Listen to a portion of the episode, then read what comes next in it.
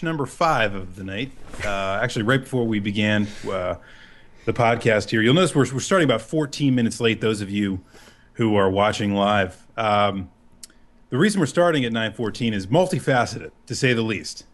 I don't think I'm mischaracterizing it to say it that way. Well, beyond all that, we've also had other just tons of technical difficulties tonight. For example, I forgot to plug you in so that people could hear you when you started talking. So you just kind of cut in in the middle of that. Again, multifaceted problems. Yes. Um, anyway, so uh, you'll notice if I was in the chat, I no longer am because uh, Windows 10 is now crashing for the fifth time this evening. Um, all right. Well, you know, we, uh, I, I told you, I told all of you. Oh, by the way, Rue, how you doing? Good to see you. Great. Thanks. Okay. Yeah, oh. So I told all of you last time that the next time we would be doing a podcast, I would be utilizing Windows 10 and if you didn't see us, it was going to be due to issues with Windows 10. Well, my my dear friends, Didn't lie. I was not lying at all because um, I did upgrade to Windows 10. And uh, although I got it about, I got, I actually started using it yesterday because I didn't get the update right away. And uh, it is absolutely not allowing me to use highly proprietary programs that don't normally run on Microsoft, like Skype, which is owned by Microsoft. Um, Yeah, it, it will not allow me to utilize it. So I'm not sure why that is. Uh, in any case, what I have done is we finally found a, a way to circumvent here in, in Central, uh, Grand Central here for uh, for all technology for the Commodore. Uh, I've connected via Android devices tonight uh, in preparation for this, just trying to figure out a way to do it. What I finally settled upon is what I probably should have done from the beginning, which is now my Mac, uh, which is is sitting on my desk, is controlling my main camera, and I am back with you with the regular microphone and everything else. You can pretend like you can see me and hear me, just like normal. So, as Nash says in the chat, you Yes. upgraded a wire. uh, You bleh, I already fudged it up. You upgraded already. Why would, why would you do that? Yes, That, and that's Um, the exact same thing I said. I'm like, I'm waiting like four or five months for you fools to beta test it, and then I'm, Yeah. then I'll probably pick it up. But So, I, by the way, should we just go ahead and say we've moved on to the tids and bits? Yeah. Because hey, guess what? Windows 10 launched. yeah, we moved on to the tids and bits. Um, yes, so Windows 10 launched, which is what I was going to talk about today, and I, I actually, although I've really only been using it for 24 hours, the, you know, the answer that I have to give Nash is that I really expected that Windows 10, due to all of the great things people have been saying about it, and because I actually did use the technical preview previously on the very same machine I'm running right now, I figured, hey, what do I have to lose? Um, little did I know that uh, those really those really uh, off the beaten path, very difficult to predict applications that Microsoft um, has to code for, like Skype, wouldn't work. Um, anyway, so I don't have much many I don't have many good things to say about Microsoft Right now. at the moment. Um, except Windows 10 does look really nice. It doesn't work worth a damn, but it, but apparently look. The I'll give you I'll give you a quick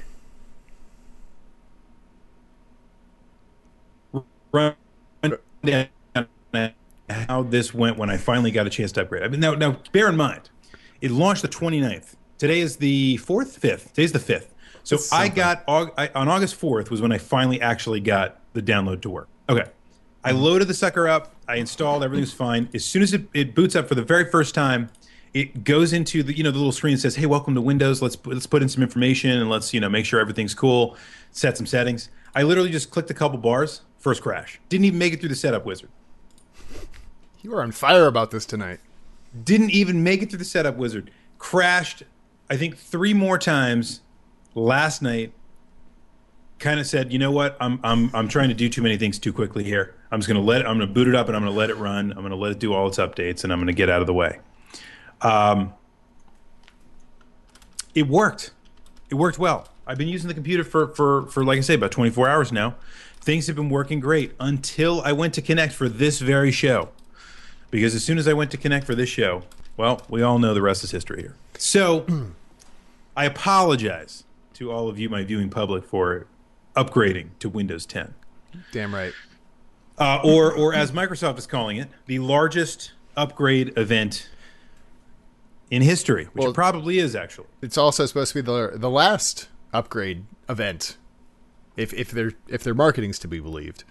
You saying this is the end of history? Are you finally predicting this is the end of history? Yep, communism has fallen, and uh, there's the no, there's nothing else. I never understood that phrase. Okay, Ah, so yeah, the end of so welcome to today's episode where we're going to talk about the '90s and the end of history. The extreme arrogance of historians. That was History is over. yeah. I think that's a little over. A little overselling it to say that all historians said that. It was probably just uh, uh, one or two guys, and the media is like, "Ah, that's a good soundbite. Yeah, well, let's put that on there. Yeah, Yeah, historians. yeah. Historians are saying, uh, yeah. They saw the papers. Yeah. Um, What the hell? Okay, news. that is how, how journalists sound sometimes. So, anyway, so I don't want to talk anymore about Windows 10. Go ahead. done. You're, You're, you're- done. Yeah. Yeah, I'm done. I'm, I don't want to talk about it anymore. So it's been it's working. The video's fine. Let's move on. so we're a week off. Actually, it's been three weeks, I believe, since we last gathered here together. To, Which means that if we had done the show on last Wednesday, I would still be on Windows 7 and everything would be working splendidly. So, anyway, keep going. blips and jits. Um, okay, Nash is Well, I should also mention that we normally do talk in, uh, substantially about the program and the notes and everything for the program before we actually begin broadcasting normally.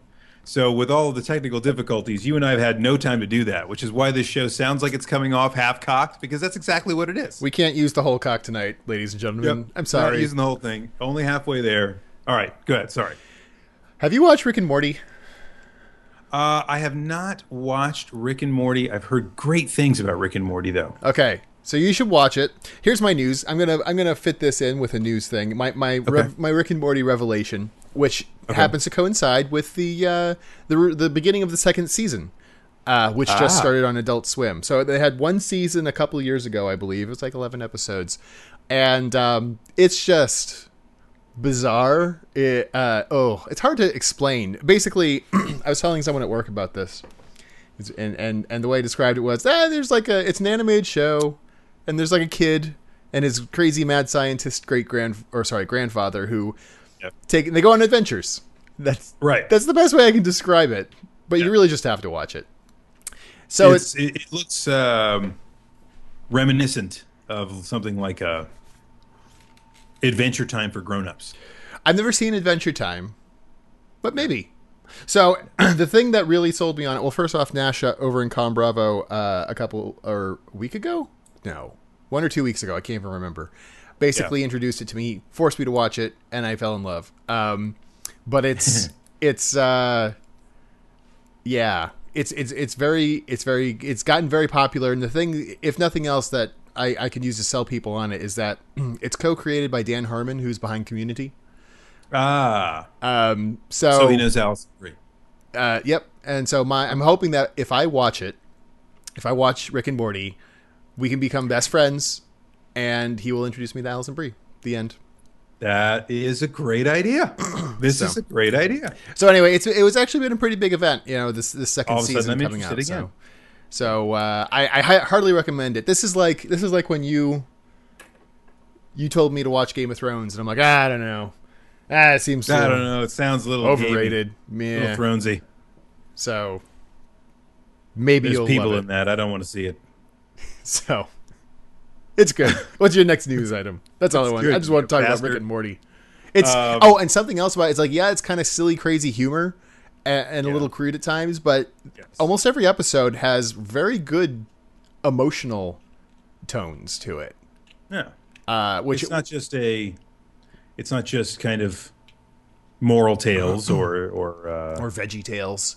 Just trying to be gross for being gross sake. Oh no, it's not that, and that's what I was kind of worried about at first because, or it's not just like pot humor or not uh, like stoner humor or just ridiculous off Dadaist almost. Like that's like which is something which is normally why I try to avoid Adult Swim. Like the Mm-hmm. whole Tim and Eric, uh, or or Tom goes to the mayor stuff. I'm like, what in the hell is?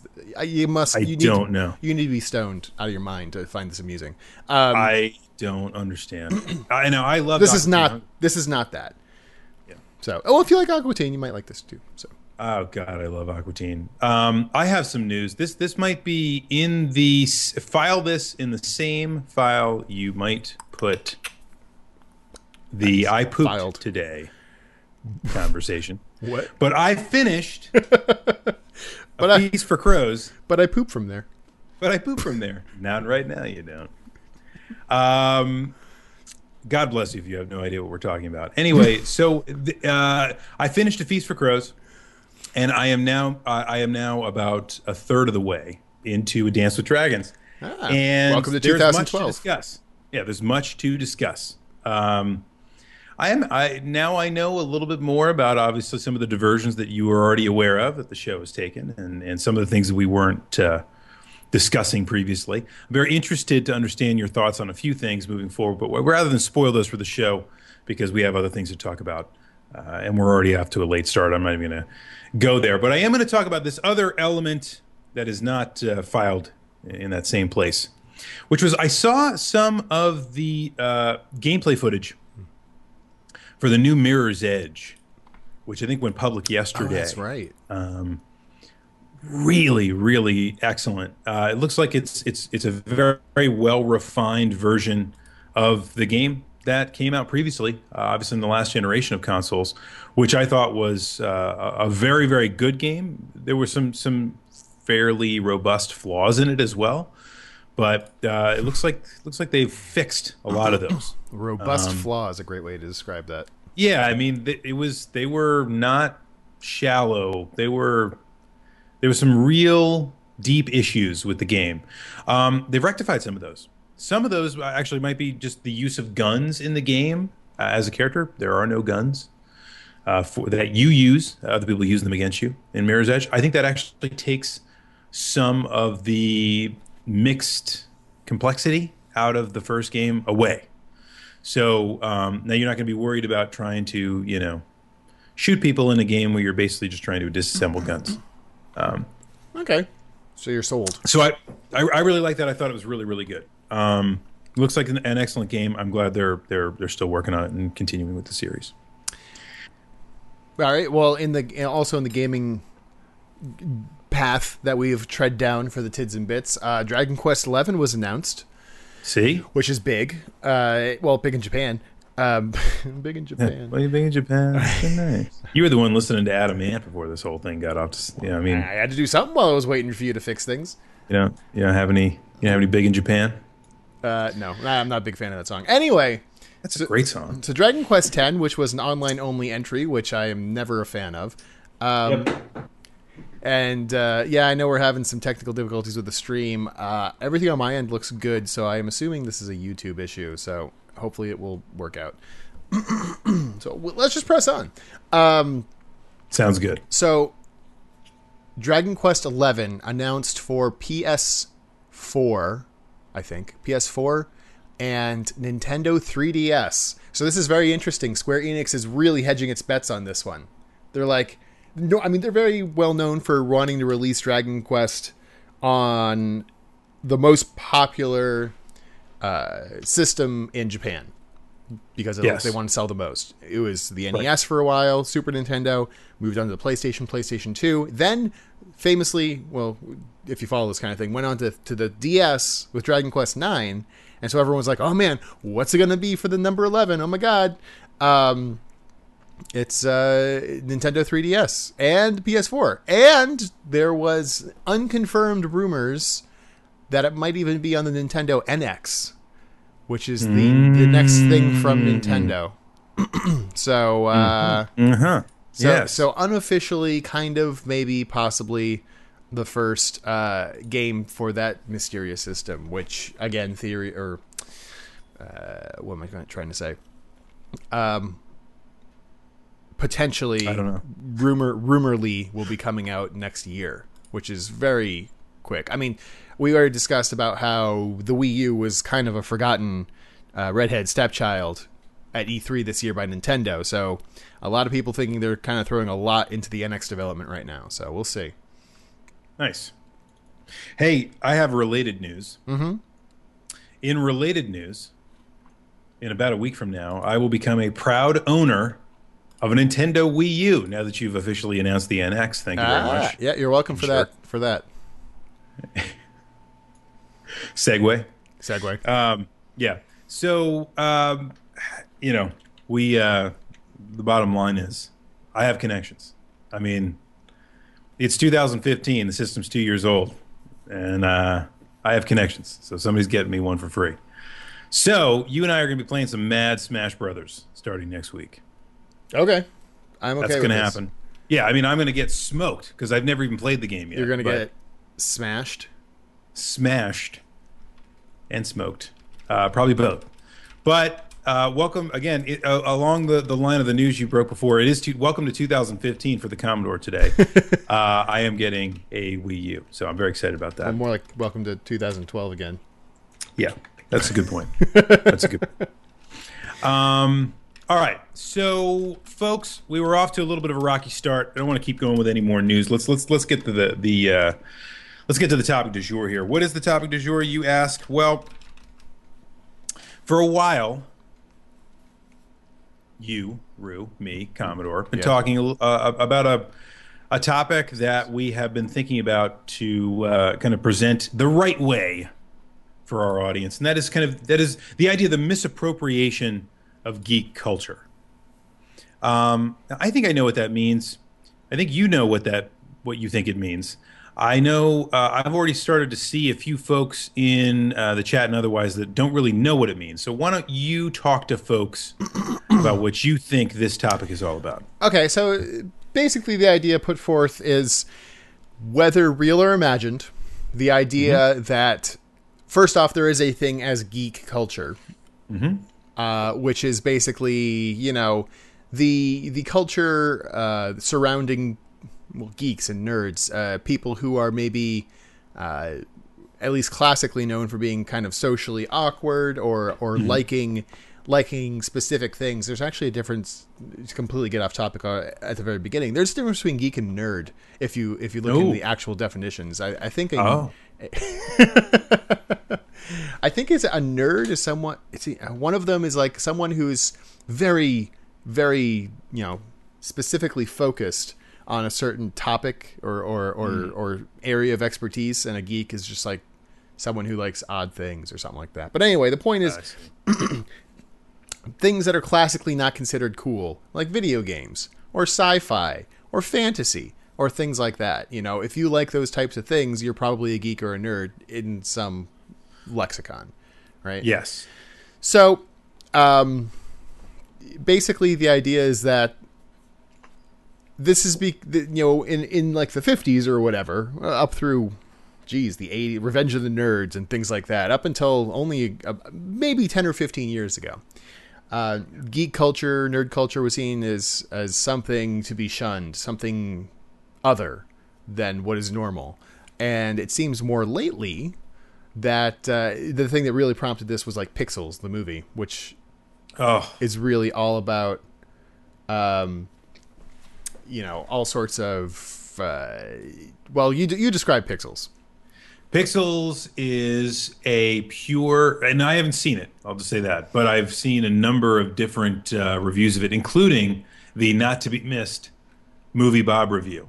Uh huh. Um, anyway, that was also part of what inspired this whole thing. yeah. So Pixels is is uh, a movie by Adam Sandler, and you know if you haven't seen a great movie from Adam Sandler in about 15 years, then you were just like everybody else in the entire world. Um, a terrible, terrible movie by Adam Sandler, which basically um, uh, it, it kind of it hijacks 80s nostalgia Well, I mean, the fact that you use that phrase is very loaded, and why I wanted to talk about this in the first place. But go ahead. Yeah. All right. So so basically, the story is that all these uh, that we sent out, you know, all these this messaging long time ago, back in the '80s, uh, into you know the the outer and into outer space, and the aliens got all that information, including our video games, and misinterpreted it because they thought that was the way to come and attack them. So, or attack us, I should say. So they create some of the nefarious and otherwise actually good characters. I mean, Pac-Man's not a bad guy, last I remembered, but um, Wasn't he? yeah, wasn't he? But anyway, you they put all these these characters together, and then they they you know throw them in pixelated form at the at the world, and then the president of the United States, who happens to be Kevin James, Paul Blart Mall Cop. Paul Blart Mall is the president of the United States. But it's still better than Rob Schneider. Anyway, he's the president of the United States, and he calls on three of the greatest video game players of the 80s to come back and defeat them, this time in real life, not in the game. so now that I've told you what it's about, I'll tell you what it does. What it does is it basically hijacks all of your nostalgia because this is a movie that is, I think, the of, among the more baser forms of nostalgia that we have for the 80s, right? I mean, it's it's basically, hey, this is a thing. You remember that thing. I'm going to casually point to that thing and say that was a thing, and you're going to pay me money. Right. Got it? And that, but the thing is, is that uh, I mean, so now that that could be a mix-up of not only nostalgia wank, but also geek, uh, misappropriating geek culture because it is like clockwork. After like twenty or thirty years after something comes out, it kind of has a rebound or an echo, if you will, because people or kids or teenagers who like that thing at the time are older and have more money to spend. Right. So Like- they'll drop cash just because of a name. when we were kids, you couldn't get anywhere without baby boomer stuff.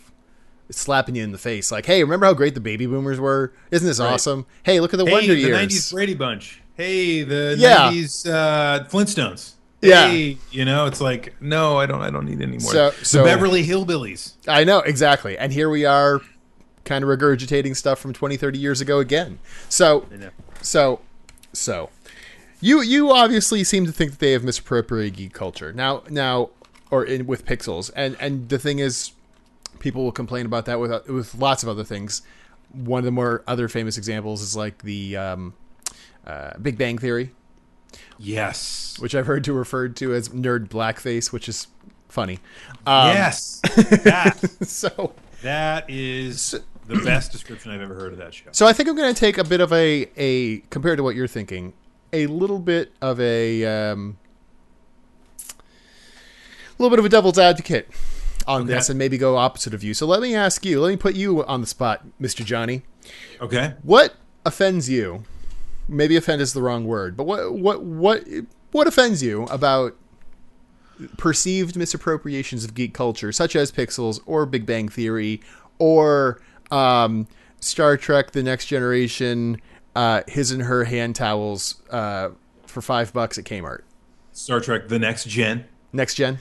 um, uh, which I was watching before the show. So, um, anyway, um, so two different things. One is the the pixels. The, the reason I'm offended about pixels is a very different reason that I'm offended about Big Bang Theory.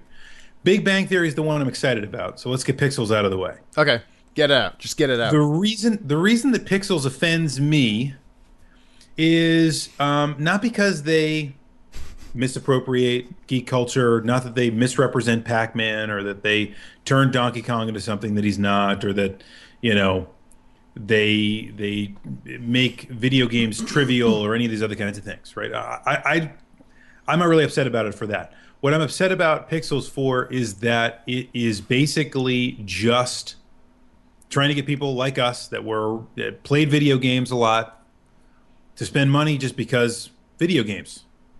You know, it's as if they made a new Super Mario Brothers movie exactly the same as the one they made in the 90s. It's That's awful. not really Super Mario Brothers. It has nothing to do with the game at all. And when if you go and see it, you like this is insulting. They they just got me to come here because they slapped a logo on it. That's what makes me angry and offended by Pixels. Okay, fair enough. That's not that exciting. Anybody could say that. I think you don't have to even be a geek to say that. You can just be somebody who likes, you know, Donkey Kong. I don't know. And you're already talking about how Movie Bob, in in a viral almost rant at this point, talked about how awful Pixels is. And but the thing is, you and I saw that. I think a lot of people did. Mm-hmm. Before you even get to Big Bang Theory, let me talk about that. What I, I mean, he he kind of goes off and says like, "This is the end. This is the point where." I can't remember the exact phrase he used, but he's like, like this is this is the point of no return. This is where really the commoditization of geek culture is, has has happened. And I would argue it's not a new thing. This is like It's not a new thing at all. not at all. not a new thing. And the thing is, is that is it really is it really that bad? Can't you just instead of completely? I mean, well, if you're wanting to do it on YouTube for views, okay, yeah, maybe you want to do this. Yes. But in real life, is anyone really that angry about Pixels being a crappy cash in of of you know nerd nostalgia?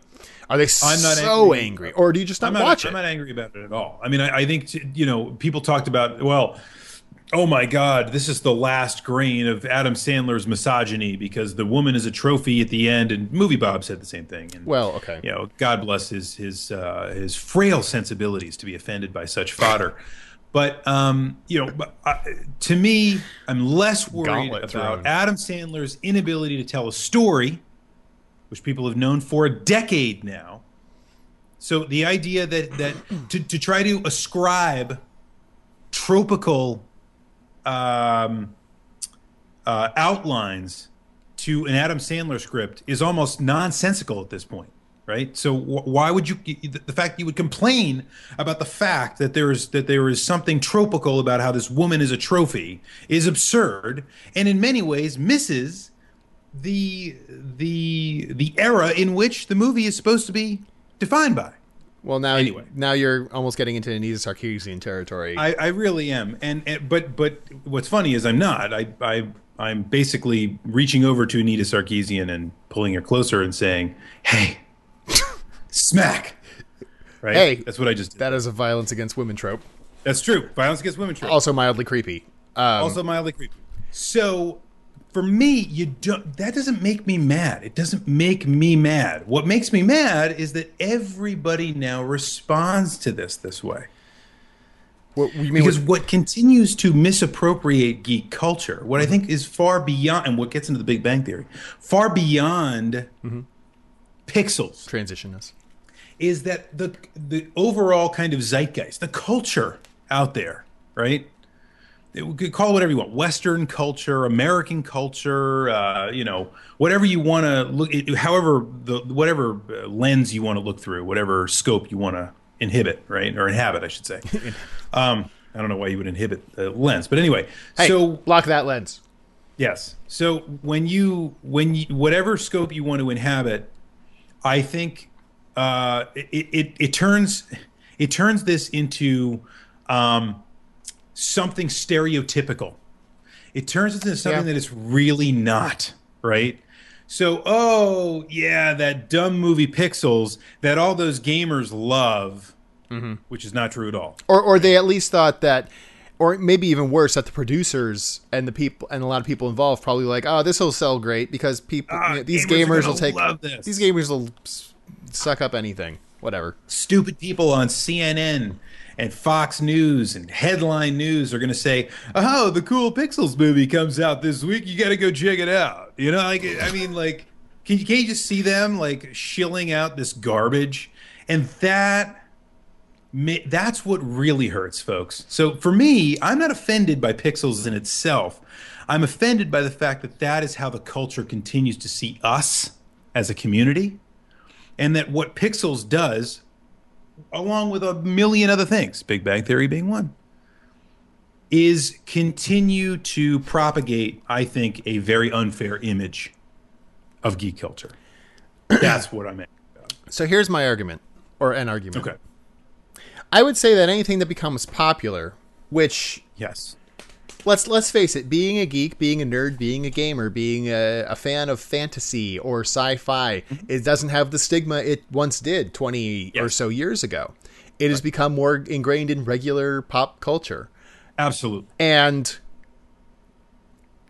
anything that is popular will get commoditized And watered down. and watered Is what you're down and and man, uh, marketed to toward and such. I, I mean, It's the it's you the got popularity dilemma. you have freaking memes on Wendy's commercials uh, at this point, which is ridiculous. Uh, I know, I, I mean, it doesn't make me mad. It just makes me go, uh, "That's a bad marketing gimmick. Um, Yeah. But I- the thing is, is that you know, in an, the nerd or geek community, Yes. which has had a stigma for a long time socially, yes. I feel is a little more um, sensitive Yeah. toward toward what they see as attacks on the culture, however per- however perceived. However perceived. And and in this case, this is less of a people saying, "Oh, you like video games? What a nerd! Get out of here, jerk face! I'm gonna go pound your sand." What? Pound your sand. Take that. And instead, there people they're offended. Uh, a lot of people are offended because they're like, "Oh, you're a silly nerd. We're gonna just, uh, you know, market this game to where you throw some crap at the wall, whether it's Big Bang Theory or or Pixels, and you're gonna like it. You're gonna eat it up. Whatever. We can use these horrible stereotypes, or, or horrible. We can use these stereotypes because you know, whatever. Um, and that's offensive. Uh, might be a strong word again, but that might, that's offensive to people in this culture because they're maybe being grown up, they were picked on, uh, Right. and, and stuff like that by other people for liking these things. And so I think that's a bit of an over over dramatization, over dramatization of of a response, which leads to something Canadian or not. The, the- how you say Well, that yeah. word. So you said it, you said it perfectly Canadian the first time. aluminium.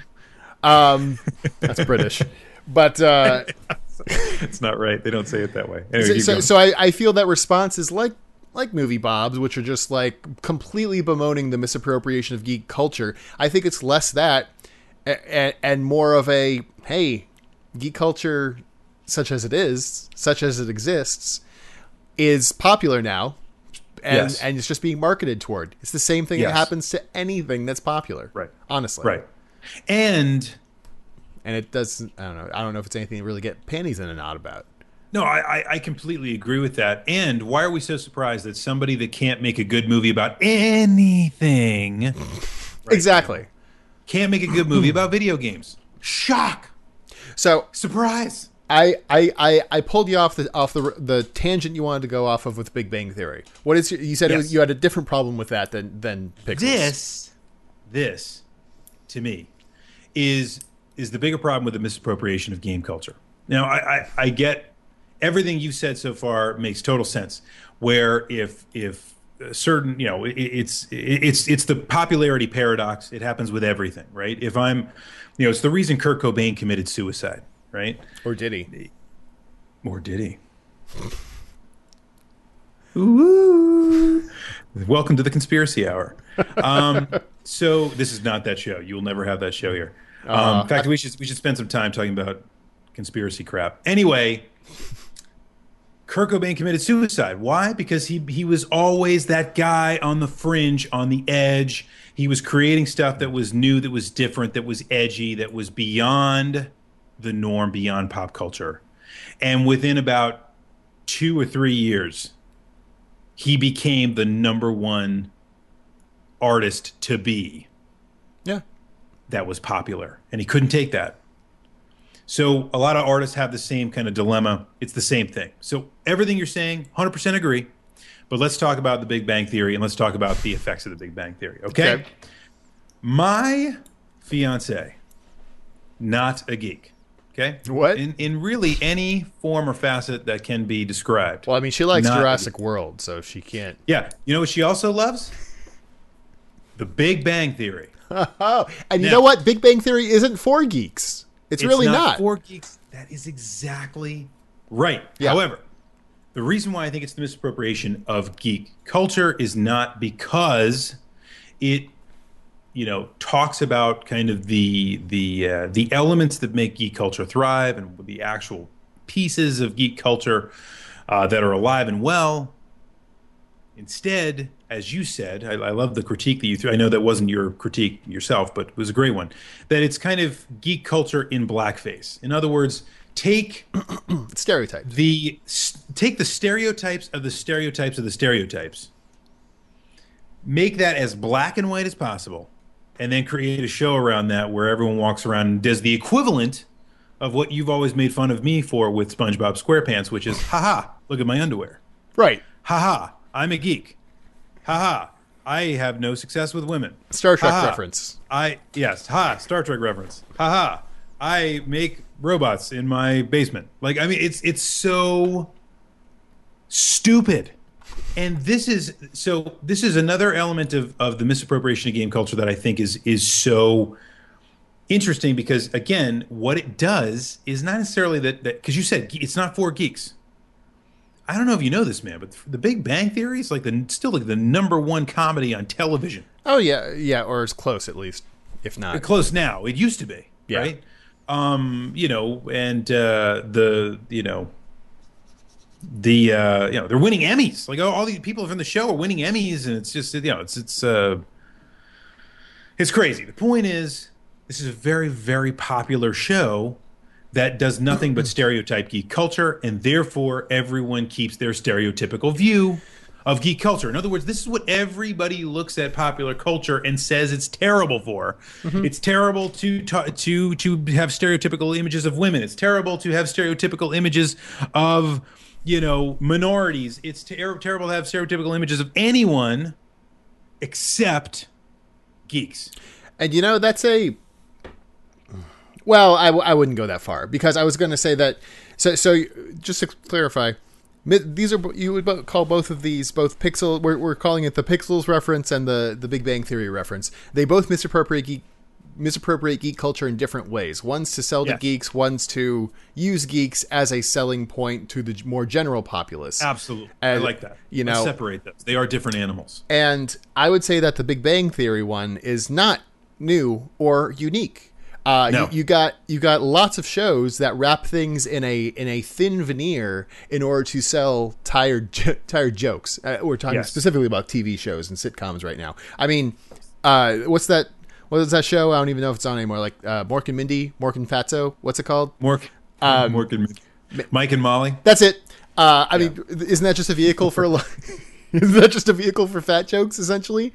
Um, yeah, it is. You know, pretty much is. uh, isn't uh, hey, I'm fat and I'm running on a treadmill. I mean- okay, that's cool. You know, like, hey, I'm fat and that's a piece of cake and I want it. Oh, geez, that's so funny. is Yeah. it isn't um oh god what was that other uh uh Mike and Molly no what was the one uh uh loud woman and gay guy um Oh, uh, yes, yes, yes, yes, yes, yes. what was the name of that show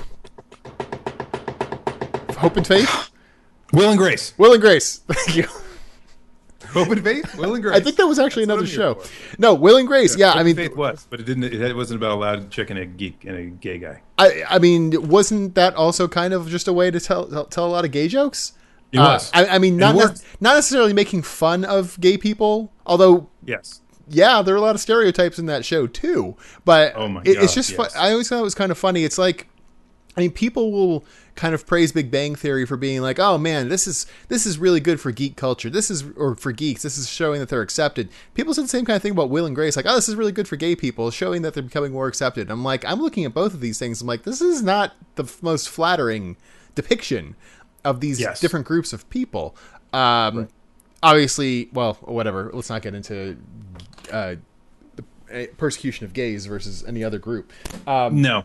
That, that's, that's ludicrous and not, even not even close. Uh, and and and let's not even talk about shows like The Jeffersons or uh, Oh, I know. You or, know, or well, having yeah. to do with- with anything by black Tyler. Perry. oh god, Right? Well, okay, and then that's different. Again, Is it? perfect. Yes, uh, you have no. Thank you. You have again misappropriation of black culture. Absolutely. Okay, you have shows from the '70s which could get away with a lot more, you know, Stuff like that. stereotypical stuff about black people, like the Jeffersons or uh, Mike and Molly. What's that show? Um, with the the garbage. Oh, Mork and Mindy. No, no, the The Honeymooners. whatever. There He's are a bus driver. there are lots of examples. Um, uh, and that that is the misappropriation of black culture for popular oh, you mean All in the Family? Is that what you're talking about? All in the no, Family? No, not at all. But whatever. I'm on a roll. Stereotypes. I I'm on a roll. And then you have Tyler, Tyler Perry stuff today, which misappropriates black culture for the consumption of black people. Right. It's which is. Uh, uh, how is that advancing? it? I, I, anyway, I don't. I don't know if that's. But a- through the use of stereotypes and, and a lot of don't know. silly stuff. Anyway, so, Right. So again, just to go back to my point is that this is not new or unique to geek culture and it's something that is just it's a part of it's a part of marketing it's a part of capitalism it's a part of selling stuff does it suck to look at yeah a lot of the Yes. times but it also is a sign that your culture is or whatever you ascribe to in that culture is is, is uh, popular because it's worth marketing to which is in a way good All right, you ready for for number three now? So you you define number one, which is using nostalgia to sell to the core audience with pixels. yeah You've now defined using geeks as a vehicle to sell crappy television to the masses. Mhm.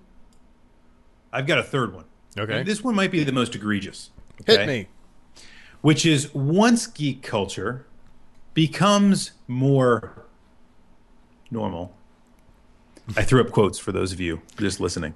Um, more normal, more normalized. Let's put it that way. And excuse me um, you know, we have things like pixels. We have things like the Big Bang Theory.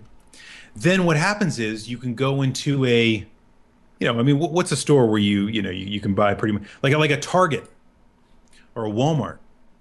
When you walk into a Target and you walk into a Walmart now and you want to buy a T-shirt, most of them have walls of T-shirts. Mm-hmm. Most of those T-shirts basically have to do with three things. One of them is they just have album covers on it, which you know, then most of them are album covers from the '70s. Um, the second is rude messages that you would never wear want to wear in public, and the third, and by far what I find to be the most prevalent now, is the real misappropriation of geek culture. Is a bunch of T-shirts about really geeky stuff. They are selling T-shirts with Sheldon's face on it from The Big Bang Theory. They're selling T-shirts with the, like you know Star Wars T-shirts are back, baby. And by the oh way, yeah star they, wars is they back actually and they actually like they make it look like the shirt came from the 70s like they, that's the Yeah. whole point right they you know It's vintage. you know make seven up yours. You know i mean like these are these are these these interesting little uh catchphrases that you can buy. My point is now it's predominated by geek culture. So you actually see like department stores right selling geek culture to people that are not geeks at all. And and you know you don't need to go to uh, a store that sells kind of geeky stuff to see it you see it all over the walls of you know regular retail establishments so it's so as opposed to media to be consumed it is yes products it's products Related to geek culture. you this is this Yeah. is what's cool now oh yeah i've seen lots of So bazinga the- shirts right so this is the hipster Uh-huh. version. So number three to me is is hipster geek culture, which means I don't really I'm not really a geek. I don't really like this stuff. But because it's now cool because of the Big Bang Theory and Pixels, no, I'm not saying this, those are the only two, right? But because of the examples we've given. Now I need to dress in geeky stuff because that's what's cool. That to me is an egregious misappropriation of geek culture. So I saw I, I was looking at this Pinterest, uh, and if I added a Pinterest account, I could probably see more. For some reason, you have to sign up. Screw you, Pinterest. Uh, but it's called, Screw you. it was most ridiculous. It's called the Pinterest is called most ridiculous results of mainstreaming and appropriation of geek culture. Uh, geekery used to be weird and awkward. Now it's big money, but the monetizers can be kind of tone deaf. Uh, and so here is let's see what we got. We have uh, Doctor Who TARDIS shower rack. We have a Boba Fett folding chair. We have a Darth Vader and Yoda belt buckle. Yes. Darth Vader and Yoda Christmas stockings. Um, an eleventh Doctor from Doctor Who costume pajama set. Yes. A Vulcan in the streets, a Klingon in the sheets tank top, Oh. and the list goes on. I mean, so Oh. Uh, so my so- my response yeah. to this stuff though is, if it's silly, if it's very obviously trying to cash in on a popular trend, whether it's geek culture or whatever. And it's a product. Yeah. Isn't that a lot easier to avoid? Like, like media stuff, it can be hard to avoid and it can be annoying, right? If like say you want you're you're watching um you're watching the Emmys and you want some you know you want like Game of Thrones or or I'm sorry, something funny. Um I don't know what's a funny show. You want Rick and Morty to win the uh, the Emmy. and instead uh, Big Bang Theory wins for best best everything tenth year in a row. Yeah, that'll that'll be annoying to you, and especially if like there's people in the chat saying I really hate being called Sheldon at this point uh, Yeah. by people who think they're being funny and stuff like that. Yeah. like okay, Look at my underwear. when something's popular in media, it can become a force unto itself, and it can really get under your skin if it annoys you. It's kind of it can it can be hard to to avoid. For stuff like this, it, it- if you don't want a doctor a, a TARDIS shower rat, can't you just not buy it? Yeah. So uh, look, there's a big part. There's a big element to this that has and- nothing to do. And I think I just sold an Eleventh Doctor pajama set in the chat. uh, there's a lot of this that has nothing to do. Let's let's be clear. So here, let's let's wrap this up. Right. Wrap this up. Let's tie this all together by saying that there's a lot of this that we've been talking about so far. That has nothing to do specifically with geek culture. Mm-hmm. I said it. I said it. It has actually to do with culture in general. I agree. partly. But secondly, also has to do with capitalism. Because if we if we live in a world where there where where people can sell stuff and the more stuff they sell, the more they're going to want to continue to sell it and sell more of it. Um, in a world where there are spikes in the popularity of certain things, that thing itself and related things are always going to have more products associated with it. Um, and the watered down effect and all those other kinds of things we talked about. Consumption, Junction, what's your culturally, function? yeah, cultural consumption, and then actual, you know, financial consumption of these goods and services that we call geek culture. Okay, be it a TV show all the way to a Doctor Who towel rack. Um, these are things that if people just tune them out and don't purchase them at all, Will eventually They go away. Yeah, they will eventually go, Go away. away. If you if you do not go to see Pixels, in theory, one day Adam Sandler will stop making crappy movies. that's true. Well, actually, Might not say- true because he already signed a big old deal with Netflix, so God damn it! he's going to make at least ten for him, I think. So, um, Some things just can't know. be avoided, folks. I'm sorry. yeah. What, what, what are you, what are you going to do? Uh, so so I mean, but I don't know. In the end, the mis- is is is is it fair to say that geek culture is being misappropriated? If you count, if you can't count, kind of like crass commercialization uh, and capitalization of things that are you can vaguely consider as geek culture, because let's, I mean, let's we didn't even define that really very well, much at the beginning. No. it can be a very wide we- net. We fiat that everybody knows what geek, what geek culture is. Sure, sure. You can you can you can have a, an idea in your mind of what you want it to be, um, Right. or what you think it is. If if you count that crass commercialization of it to be misappropriation, then yeah, okay, it's being misappropriated. Is it something to really like bemoan and and call it the death knell of geek of geekery of of geeks and nerds? No, no, No. Uh, There's always going to be people who will, uh, you know, really seek out, you know, like what you like, right? If no one else is really harming it, what what's the hurt? I, I had a little subtitle when I tweeted this this title out saying like, "Is Pixels really hurting anybody?" Yeah. And the answer is no, it's not. No, it's not. It's not. And and to answer uh, a question or not a question, but a comment, I know it was kind of tongue in cheek.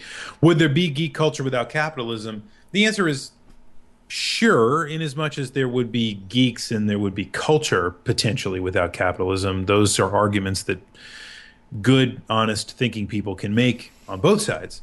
However, my argument is not necessarily that geek culture is reliant on capitalism or any other time of culture is. That's a whole separate conversation. But that all forms of culture are absolutely affected and in many ways subjected even to a system like capitalism that um, by its very definition, allows for you know the creation and sale of concepts, things, ideas, services that are cultural in nature. Yeah. So that's my point. Okay. Not that you know geek culture specifically is reliant on capitalism. Just to be clear. No, it's not. And but what it is funny, and I somebody did this is like what we would call a shower thought on Reddit, right? This is this is the commie talking about capitalism. Interesting. Uh, nice. Uh, Evil Manny Manny in the chat has a very good point. Well, first off, uh, Techie really puts my thoughts into a more succinct idea. Maybe our expectations for respect are unrealistic. Movies and TV will cash in on anything that they can. Geek culture isn't unique. Uh, It's perfect. Evil Manny Manny says, and actually, this is something that we didn't really hit on, but I'm I'm curious.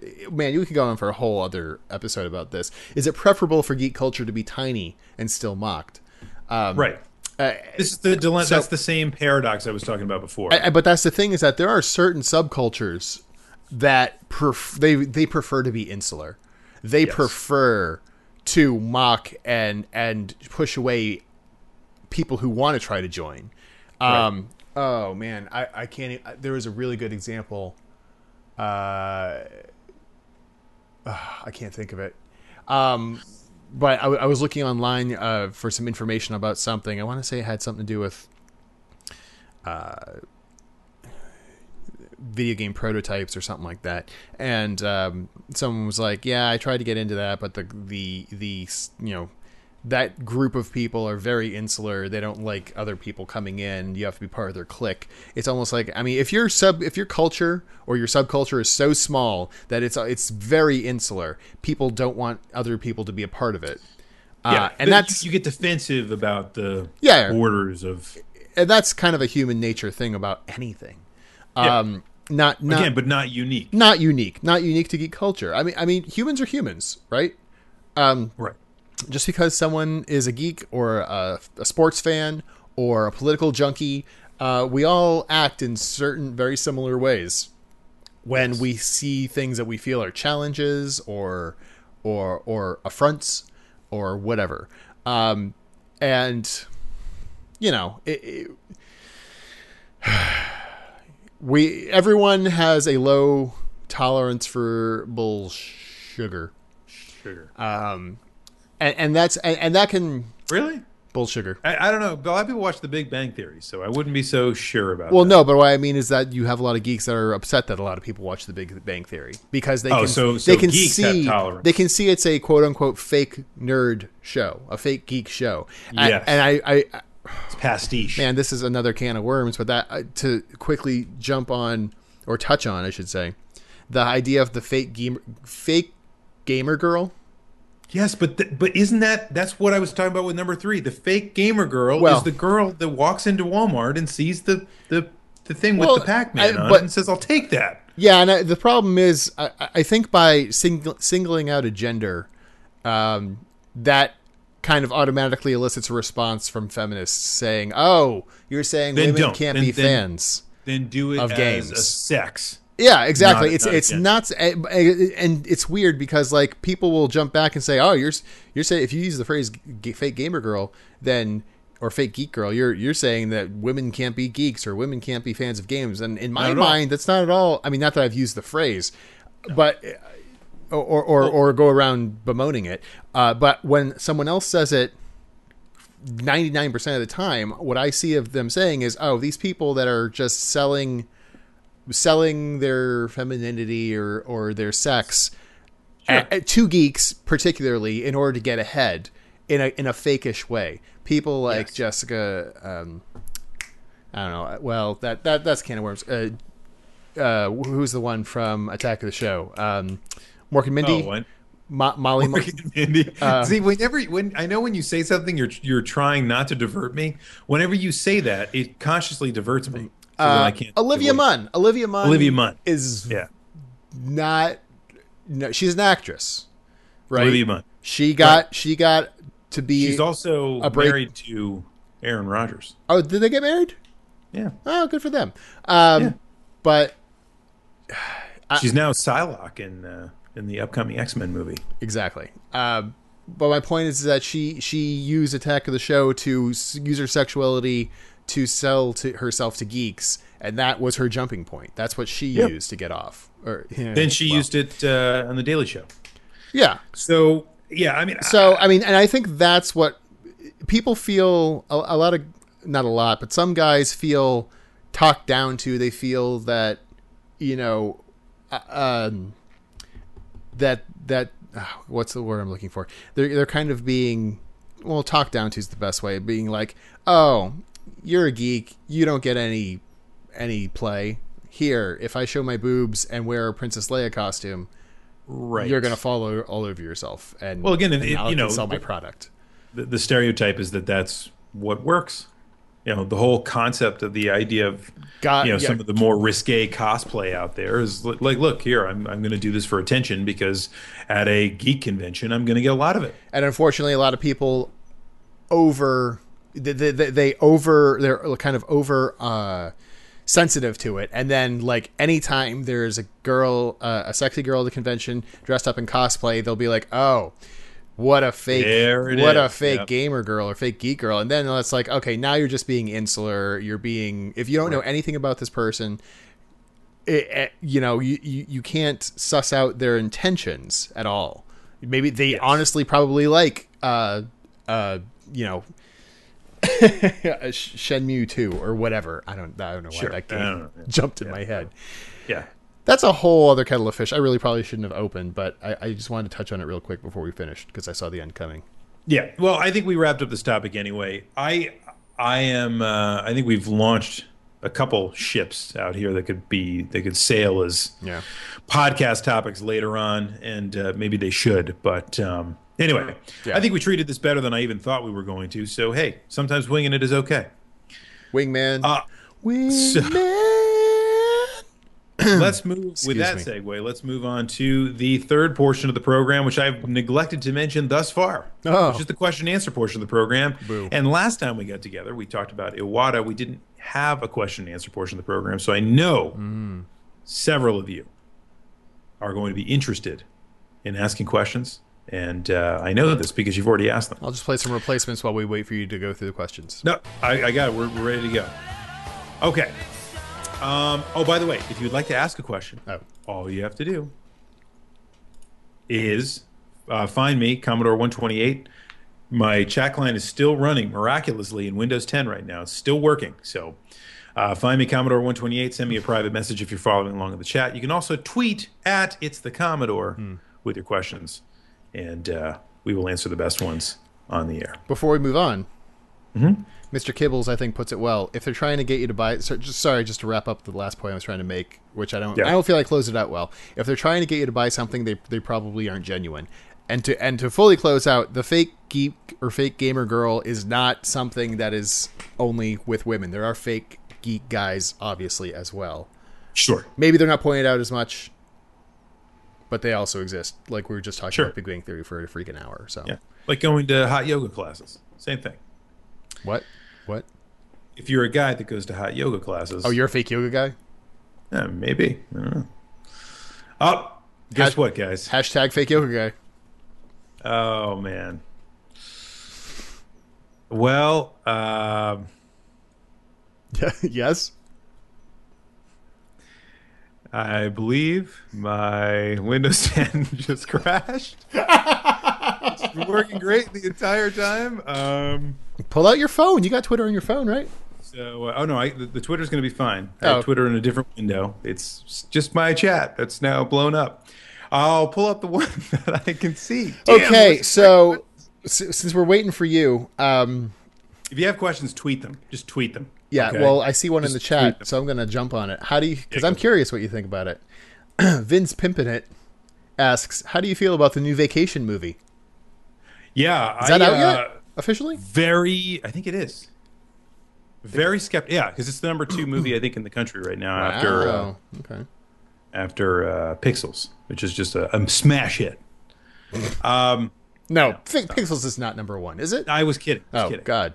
Um, so I, I was very skeptical about this. The more I've looked into it, the more I've seen of it. It looks not like just a crappy remake, but it looks like they're doing some good homage and not just pointing at it and saying that was a thing. Um, I don't know. It's kind of a continuing. It's, it's almost like a sequel to Vacation because Yeah. it's next generation. It's like Vacation, the next generation, right? Um, so yeah, I thought Worf's use in it was pretty good. Um, Yeah, it was pretty good. Tasha Yar, a little overrated, but uh, I'm kind should of have been in it. I'm kind of the same way. It's like uh, when I when I first heard about it, I was like, oh god, here comes another cheap cash in or a cheap remake. Uh, and I saw the trailer, and I was like, this actually looks like it might be kind of good because let's face Yeah. it, you reboot something like Ghostbusters, there's a Yeah. lot, there's a lot to sift through there. If you, that you want to that you have to like hit all the points to get people to be happy about it. You know, not only does it have to be a good comedy, but you have to have the proton packs. You have to have ghosts. You have to have uniforms and an Ecto One, et cetera, et cetera. National Lampoon's Vacation is it's a road trip comedy. Yeah, If you can write that well, that's pretty much all you need to do for it to be successful uh, it's true. and it just uses the name. So I think the fact that it doesn't have a lot that it needs to be beholden to is a potentially good thing. I'm probably not. I, no, I know I'm not going to see this in the theater, but I probably wouldn't shy away from watching it at some point later. Absolutely. So Absolutely. And it's funny, you know, my favorite vacation movie by far is Christmas Vacation. and obviously. whenever they have that on in the middle of July, I'm always kind of like, huh, I don't think I could watch that right now because it's, just wrong. You always watch it at Christmas time. Yeah, exactly. Um, okay. So thank you for those of you. I am very very sorry what's happened with with uh, Windows 10 and and my my crashing chat window here. But if you did uh, put a question into the chat and and Vin's pimping it did as well. He was actually asking about one of our drunken wild nights. I'm not going to talk about that. We're we, you know we, we don't need to cover that. You already covered a question from him, so we'll just leave that where it is. what? Uh, send me a tweet instead at it's the Commodore. All right, let's rock and roll. I do think we need to sell Commodore plushies. I'm just saying. Yeah, that's it's not bad. Um, okay. Trippin Drago asks, "Do you two believe that Dragon Quest XI will sell NXs in Japan and America if SE decides to release it on the platform? Square Enix decides to release it on the platform. I um, I think it could potentially sell units in Japan. Yeah, Probably not so much America. I mean, it hasn't even been confirmed that Dragon Quest XI is coming to America. We kind of, we kind of, we we're having a lot of technical problems at that point that I was trying to stomp out, so we kind of uh, uh, skip past a lot of that of what I wanted to talk about with Dragon Quest XI. But like I said, it was going to PS4 and 3DS at the very least. And at first, I was like, oh man, I might just have to get a PS4 because these look like great graphics on it. But the 3DS version, they're doing this really interesting thing where they have like more modern 3D graphics on the top screen and on the bottom screen or or maybe it's reverse, I don't know. On the other screen, it's like classic 8 16-bit Dragon Quest. yeah, It's like so you can play them both and it's like if you are a Oh. great idea. It's it's really it looks really good. And beyond that, it's like if you're using the um if you're using the uh, analog stick to move around Yes. and interact with the world, then uh, when you go into battles, the battles will happen on the 3D screen, and it'll be like modern type graphics. If you use the cross pad, then battles and interactions will happen on the you know old school screen, and it'll be Nice. more like playing an old school Dragon Quest game. I'm like, okay, sold. I gotta get it for the 3DS version at the you know, so. Yeah. But yeah, okay, long answer and a little circuitous compared to your question, but there you go. I like it. Um, I agree wholeheartedly. I think it, I think it'll move units in Japan, but not in America. I'm just really curious to see what the NX is all about. Uh, after all, so we'll see. I'm just excited to get my Wii U. So, moving on. Wii U's a good system. Rosalon asks, "How long do you think it'll take before games are treated with the same level of respect by the public as at large as movies?" Now, careful. we did just we did just spend the better part of what Five hours.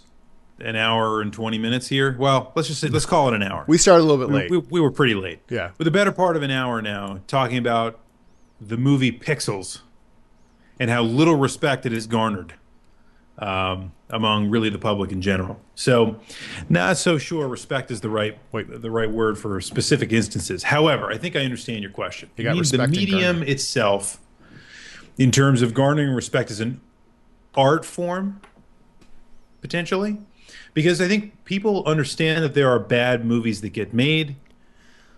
But they also understand that there are brilliant movies that get made, and they are beautiful and they are artistic. So, is does that mean that we, uh, as a culture, are going to have to, you know, pass the same video games to have the same clout? Uh, as in, people have to decide that video games are artistic in order for them to have the same clout. I think so, and the reason why is because for most of the rest of our culture, if you think about the the media that you know permeate our culture and really the, the, the different cultures of the world throughout human history, they have to do with the artistic pursuits, right? Um, you know, from cave paintings on, right? This is expression of people that make a, la- a lasting impression. You know, they talk about humanity to generations, you know, beyond when video games can pass that same threshold, I'm not saying they don't already do, because I believe personally they do. What I'm saying is that by and large, unless that's accepted by the greater culture, I don't see them having any kind of.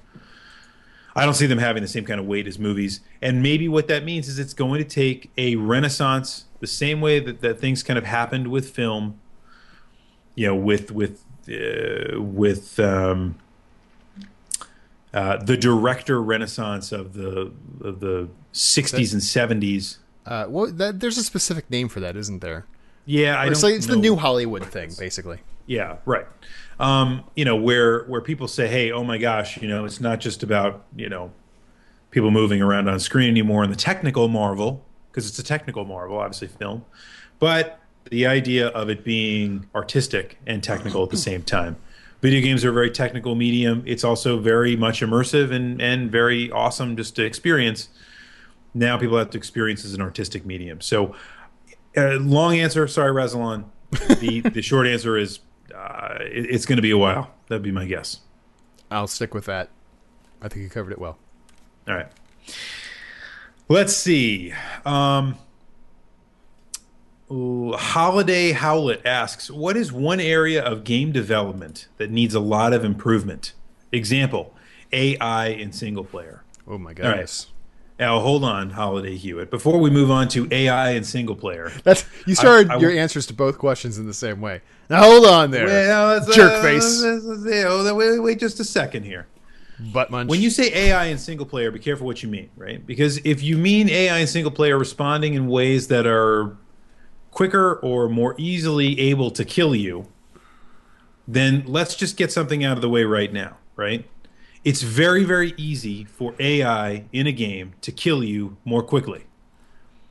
Every game that you can possibly play right now that has AI enemies could very easily kill you in very unfair ways that would not be fun and would be non-competitive and everything else okay so if you're complaining necessarily about the the the ways in which the, the intelligence with which they come to kill you be careful because game makers have to dumb down ai quite a bit in order to allow you to survive and allow you to win because that's what they do it's not it's not like you beat them it's like they're allowing you to win sorry if i'm like uh, hurting anybody's feelings here you hurt my feelings. I'm crying. so I'm not. Yeah, I- the AI example might not be a good one, right? But let's take AI out of it. What do you think is an area of game development that could use improvement? Yeah, I was gonna say the actual question was pretty open ended. Um, Yeah, Ugh. That's difficult. Uh, what do you have? Anything off the top of your head? yeah. I mean, um, I think one thing that that that absolutely can get better is the nature of co-op on these kind of devices, because um, what I see is uh, a lot a lot of capability to play some of the games that you and I grew up playing that were so much fun. Heroes of Might and Magic, Lords of the Realm, you know, Might and Magic. Th- These are you know Civilization, right? Um, Civilization obviously continued on. You can buy Civilization in, in in contemporary context now, but I see magic in in these platforms to be able to utilize them for control or for overlays or for simple kind of hiding your your functions from somebody that you're playing with. So competitive play and cooperative play on mobile devices connected to me is something that's got to get better. Okay, I can go for that. Um, I'm going to go a little, uh, maybe not esoteric, but wide-reaching in this answer. Okay. But That's an area of game development that needs a lot of improvement. I think the the um, ability to successfully use new technology in game development and not just port old types of games onto new technology and Yeah. expect it to go well. I, I think that's a great. I think that's a great point. So, so in other words, like like you were talking about mobile games, like it, it, actually that's kind of a subset. It's like if you want to play, you can download like Sonic the Hedgehog two or whatever for your mobile mm-hmm. device. What is it? Well, it's it's basically just Sonic the Hedgehog t- two. Or, or, or a new Sonic game, Sonic the Hedgehog 4, whatever. And it's basically with little touchscreen controls that are buttons. And it's like, well, Right. okay, that's literally just taking the buttons that would be in a controller and putting them on the screen and saying, good, you're, Right. you're, you're good. Go You're ahead. good. There you go. Have a um, nice day. The, Enjoy the enjoy your memories. the the lack of respect the Wii got with the Wii waggle, uh, I think l some games did well with it, but a lot of other games just said, "Oh, you just waggle to make something happen." Okay, Yeah. we'll just do that. Same thing with the 3DS, where it's like, "Oh, um, huh, you got this touch screen."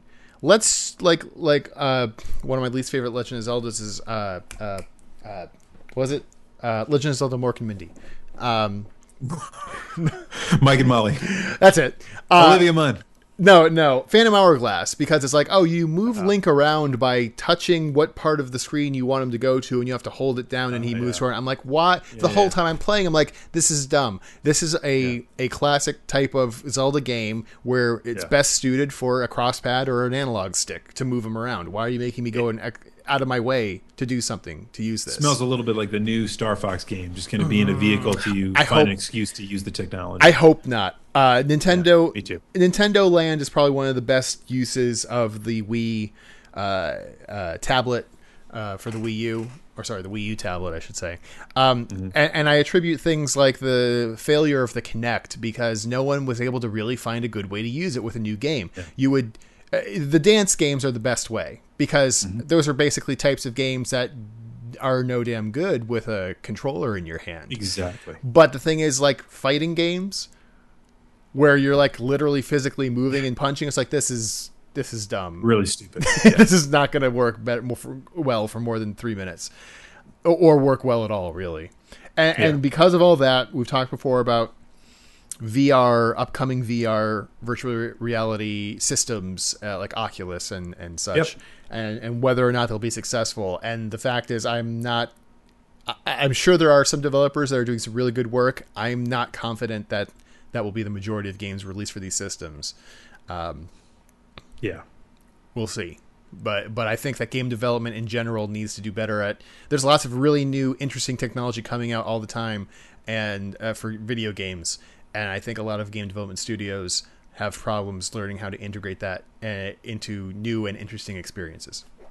Very Yeah, long I- I- answer. Yeah, it's good though. I, I- think that's great. I like it. Um, okay, let's um, let's see. Pond Life asks, "What is your favorite sauce to dip Mc- McNuggets in?" Now that's see, That's a nice, easy that's one. that's a it's a trick question, isn't it? what is it? Yeah, because if you ask, "What's your favorite sauce to dip chicken nuggets in?" That could be anything. No, specifically But- chicken McNuggets. Chicken McNuggets, which means you're limited to McDonald's sauces. Yep. And McDonald's I- sauces are, in my book, pretty lacking. Well, okay. Well, here's the thing. If I have chicken nuggets from Yeah. from anywhere else, Yeah. I, because that is a different answer specifically for chicken McNuggets because I grew up Yeah. with a certain type of sauce that I would not use on any other nugget. Why? See? I don't know. It's just the way it is.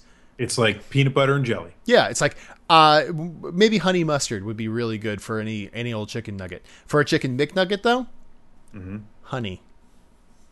Ah, honey. That's what I, that's what I grew up with. I don't know. I didn't know that McDonald's had other sauces besides honey when I was a kid because I always get honey with them. And you know what? It is so good. It is so good. I haven't had a lot. I- I haven't had a lot of chicken nuggets with honey since I was a kid, but I would still. Now I'm kind of craving them. So thanks. I can't even remember the last time I had a chicken nugget. McNugget. Um, let's see. Morgan asks, "Who is your favorite That- video game what? That- dog?" that is a cop out answer.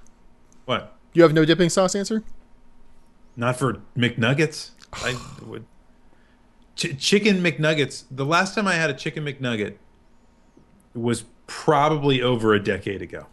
What what did you dip it in? Nothing. Uh, their barbecue sauce. Okay, whatever their then, standard. then that's your answer. was. Barbecue Okay. sauce. Done. Um, there's so many other great places though to get chicken nuggets where there's better sauces, like Chick Fil A. Um, Chick Fil A. anyway, you heard the question. Morgan asked, "Who's So your good. favorite video game dog?" Duck hunt dog. I thought the duck hunt dog too. I was going to be my first answer. I so want a duck Um, hunt dog amiibo.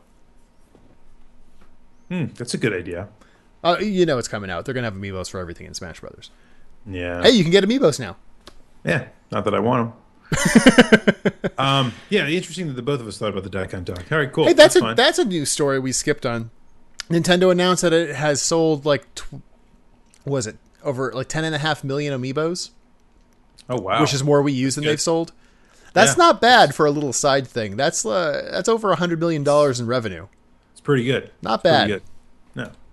Oh, you know, I was thinking of all these things that we missed to talk about. Like I read today that uh, the there is a new Dungeons and Dragons movie that has been green lighted over at Warner Brothers. A nude Dungeons and Dragons movie? a new oh, Dungeons and Dragons and movie. Yeah, I, they might make nude ones too, but my guess is Warner Brothers doesn't make those. oh, Yeah. yes, Dungeons and Poon Dragons. I don't- I don't know where it's going with that. I'm sorry. Arthur Poon Dragon. Um, no. Okay. Okay. Eh, Whatever. I thought that was pretty funny. Dog okay. meat. We're gonna call you dog meat. Sorry. Um. Oh, I can't answer that question. We don't. We don't answer political questions here. We really. We don't. We don't. What's the question? How about? Let's at least hear no. the question. How about? no, I want a question now. You can't do that to me. All right. Evil Monty Monty asked, "Does Bernie Sanders have any chance to influence mainstream political discourse?" Yes. Uh, the best he can hope for is to pull, or the best fans of Bernie Sanders can hope for is to pull Hillary Clinton more to the left, at least during the primary. Which would be influence. So yes, Yeah. that's a yes. There's a, now. Does he have a All right. chance of winning? No. no, No, no, he doesn't. chance. So Uh, let's see. Zach asked question for Echo Screen: Thoughts on Rare Replay Collection? Oh yeah, that's another news item. See, a lot's happened. So this is thirty item, thirty items, thirty rare games from the company Rare, not Rare Games, um, released for the Xbox One for like thirty Yes. bucks. which I would totally love to have. Yeah, you got some good stuff. And and fu- funnily enough, now single handedly, uh, Xbox One has more Nintendo sixty four games than the Wii Virtual Console. Isn't that funny? Yeah, it's funny. Uh, I think that's awesome. That's that's a really good, Good deal. N64 games too. Yeah, Perfect Dark, Banjo Kazooie, Conker. Wait, did they? Yeah, they did Banjo Kazooie. I've Um. Yeah, I've actually never right. played Banjo Kazooie. I'm a bad person. Banjo Kazooie's fun. Yeah, yeah, it looks fun. I think I played. I saw your brothers playing it once. Anyway, uh, yeah, I mean, pff, thoughts. It's probably one of the best games on the system. It's, it's, it's one of the few things that would make me want an Xbox One. I'll say that. Yeah, I still Uh, have absolutely. I still have not decided on whether I'm going to get a PS4 or an Xbox One. There's nothing pulling me toward either one. Gosh darn Yeah. it! Yeah. What the heck? Anyway, Uh, I don't know. I, I like it. I'm a little bit disappointed because obviously the the if you were talking about a rare game from the past that you'd love to see on contemporary consoles, the first thing you'd say is GoldenEye, and it wasn't on there. uh, well, yeah, little bit disappointed about that, but you get Perfect Dark, which is it is. basically the entire GoldenEye engine just improved. it's basically a better GoldenEye. Let's. let's It's a better GoldenEye. So what, what do you, you know? No, no complaining. It's just not wrapped in the chic of uh, you know the milieu of uh, of one of the best James Bond movies. So Yes, and well, the reason I like it is because it's wrapped in everything James Bond. Like I s- still to this day go back and watch some of the old movies and go, "Oh my God, look, that's her name is Domino." That was one of the control schemes in Goldeneye. uh, tangent. How good Yeah. does the new has the the new James Bond film look? Spec- have you, You mean- have you seen the trailer Spectre Yeah, the, I have seen the new trailer. Awesome. with Christoph Waltz uh, apparently as Blofeld? Christoph with Blofeld. Blofeld. Yeah. I How good? He is born to play a Bond villain. He's born to play a Bond villain, but I you know I say the same thing about uh, what's his face, the guy from Skyfall, um, Javier uh, Bardem. Bardem. He was Yep. good. He was That good, guy. but Christoph Wow. Christoph Waltz is so You good. think he's he, you think he's better? He's He, ready. he is he is classic classic Bond villain, just you're to a T, and he'll do it. I can't. I, oh, I'm so excited, so good. yeah, Anyway. I am too. The, the the new James Bond is is is very very satisfying. It's very good, and despite what people think, it's not just movies for guys anymore. It's actually really entertaining. This is a Um, misappropriation of Bond culture. Yeah, see, there you go. Perfect. All right. King's King Wizard asks, "Will there be any more painful memories in gaming videos? Those were great. First of all, No, they weren't. great. No, they were not great. And second of all, will there be any more? Absolutely not. Nope, a little hard to do at this point. So, Very hard to do as well. I think we- unless I- we did them on our own. we- Until until my daughter is old enough to talk and say ridiculous things on camera, Then probably maybe. never going to happen. Yeah, uh, she can play me as a child. I think we have. That'd be interesting. I know, wouldn't it though? I think we have officially uh, realized we are no good at the acting, so we are not going to try. Not it. only wait, wait. It's not just the acting. The acting, the acting's bad enough. It's more about everything else. Like our production value was so low that it was comically awful. That's the only reason why I think people enjoy it. I think so too. I, was I, just- it's I kind of enjoyed it just because it's so stupid. Yeah, yeah I know. It's like Oh God. so bad. It's it's bad. Um, what was? yeah. Stubby Bro asks, played a friend's Castlevania hmm. Symphony of the Night for the first time last week. After Ooh. afterward, I bought it and beat it five times. Is this bad? No. Why would this it makes you a normal person because Castlevania Symphony of the Night is one of the best games ever made. I still say that to this day. I've only played a little bit of it, and I, I, I would agree it's very good. It's fan frigging tastic. Stands the test of time. You can play it today. It's just as good as it was the day it launched. If they just took that game and upgraded the graphics on it, I know this is totally counter to what you just said before, but if they just upgraded the graphics on it, it would it would still be as good today. I really want an upgrade to Final Fantasy VI. I still, even Yeah, but I mean, here's the thing. Final there's a lot of ways they could screw that up with all the BS that's come after it. With Symphony of the Night, you could literally make a Symphony of the Night 2 Clan of the Grey Wolf. Clan of the Grey Wolf, and we should be at the helm of this. All right, let's I'm- do I'm it. Begging. Now I know there is a spiritual successor coming out, uh, which is made Oh. past Kickstarter at this point. There have been like Uh, a billion spiritual successors. no, no, no, no, no, no, no. this is actually made by the gentleman that I can't think of his name right now. Um, oh God, The- like the, the the lead developer on Symphony of the Night is now making his own game that is a spiritual successor to Symphony of the Night, but he's doing it independently outside of uh, the walls of Konami. So Okay. Anyway, check it out. It looks really, really, really good. Man, but if they just made a Symphony of the Night too, it would have been awesome. We missed a lot of news. Kona- Konami's like imploding on itself. Yeah, it is. Well, I Uh, mean, look at what's going on with um, Oh, uh, Metal Gear uh, Solid. Metal Gear Solid, and Yeah, and Kojima's you know, leaving. Kojima, that. and yeah. the whole. Well, it oh, sounds like they don't treat any of their employees very well. So no. Yeah, No. we'll see. Somebody get in there and save the code before that place burns to the ground. Oh, and Because also, Konami has such a storied history. There's got to be great, great stuff lying around in their vaults. and Sega is taking massive hits in its profitability uh, or revenue, I should say, be, with their when they decided, ah, let's just do all mobile gaming, which is hilarious considering that's what everyone was telling Nintendo to do the past few years. Sega, Yeah. it's like everyone, everything that people tell Nintendo to do, Sega Yeah. does, and Right. then they get smacked in the face for it Well, you know that, that in, in the Genesis marketplace. does What Nintendo? what Nintendo don't. I, I mean, So- it, no, same like oh, Sega got out of the console business and they get pooped on, or, or you know, financially. Uh, oh, Sega go full on to mobile and they get pooped on financially. It's like, and people want Nintendo to do the same stuff, and it's like, no, why? Why would they want to do that? They're actually profitable again. Anyway, Yes. by the way, Console Wars is a great book uh, talking about the Genesis does when Nintendo don't about Ah, the 16-bit era. So it- it's really more written from the uh, Sega side of things, but it's really Yep. fascinating. Anyway, Yeah. finish that. I'm all over. So I was flying across the country 15 times in the last couple weeks, so I had a lot of time to read. Um, DTX 180. Do you think subcultures overuse the term "this event saved the industry"? For example, uh, the 1998 home run chase saved baseball. The NES console saved gaming. Steam saved PC gaming. Um,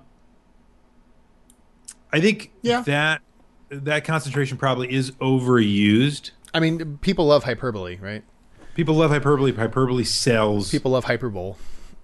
I mean, you know, it, it happens all the time. You know, you don't even have to listen to schmucks like us to to find it, but it happens all the time. You know, I, I, you know, to be provocative, someone on ESPN tomorrow is going to say that someone at training camp is the best running back in training camp they've ever seen since Barry Sanders. Someone's going to say that. Deflategate is the worst scandal Well, in the but- history but- of the world. It's so true. I completely agree with that. My point is that, that now it's it's moved. Now we're moving past that. But someone at camp because ESPN's doing this, like, and ESPN's a bunch of shills as well, which is which is proved by Deflategate. I thought you were going to say something different. No, you're, you're a people are deflate just- gate. yeah, I got some balls are- for you to deflate. Yeah, I mean those people are just awful. Anyway, Um, having said that, yeah. Someone's going to say something that stupid is my point because hyperbole Yeah. sells.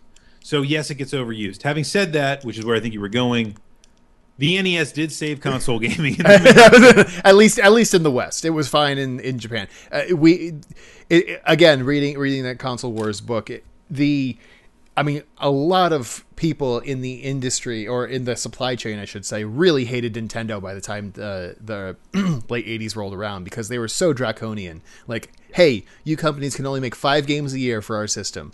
Hey, we you have to use our cartridges and we have to approve everything that you put on it, et cetera, et cetera. And people hated that, but it was necessary after the crap that happened in the early '80s with the with that you know with the flooding of the market with complete and other poop uh, by so many different companies, and Nintendo was able to fix it, get things back rolling again, and it's been going fine ever since. So and if you haven't been watching *Halt and Catch Fire*, you definitely need to do it. I still haven't watched the second season.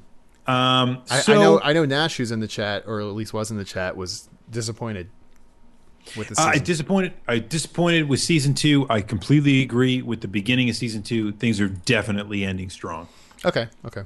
It's a different show. The first season of the show I really enjoyed, but it's a very different show than season two. Okay, so if I'm going to watch the second season of that, you need to watch Rick and Morty. I- I'll do that. Just don't make me watch Doctor Who ever again. Only if you Do watch not. Rick and Morty. Okay, I'll do that. Also, It's only, no, it's only two seasons of it, so you should watch an episode with uh, Peter Capaldi. yeah, I know. Actually, uh, BBC America is doing some kind. Of, I think it's like next weekend. They're doing a best of Doctor Who for this season. Yeah, It's like eight episodes. You just go watch it. It's, there's some good stuff. yeah, that's what I heard. Yeah, right. All right. Um, here we go. VG music professor asks, "To what do you attribute the acceptance of nerd culture over the past 15 years? You mean besides Big Bang Theory?" That's a product of it, or that that's a that's a Yeah. No, I know. that's a symptom I, of joking. it. Um, wow, that's a good Well- question. Here's here's what I would say.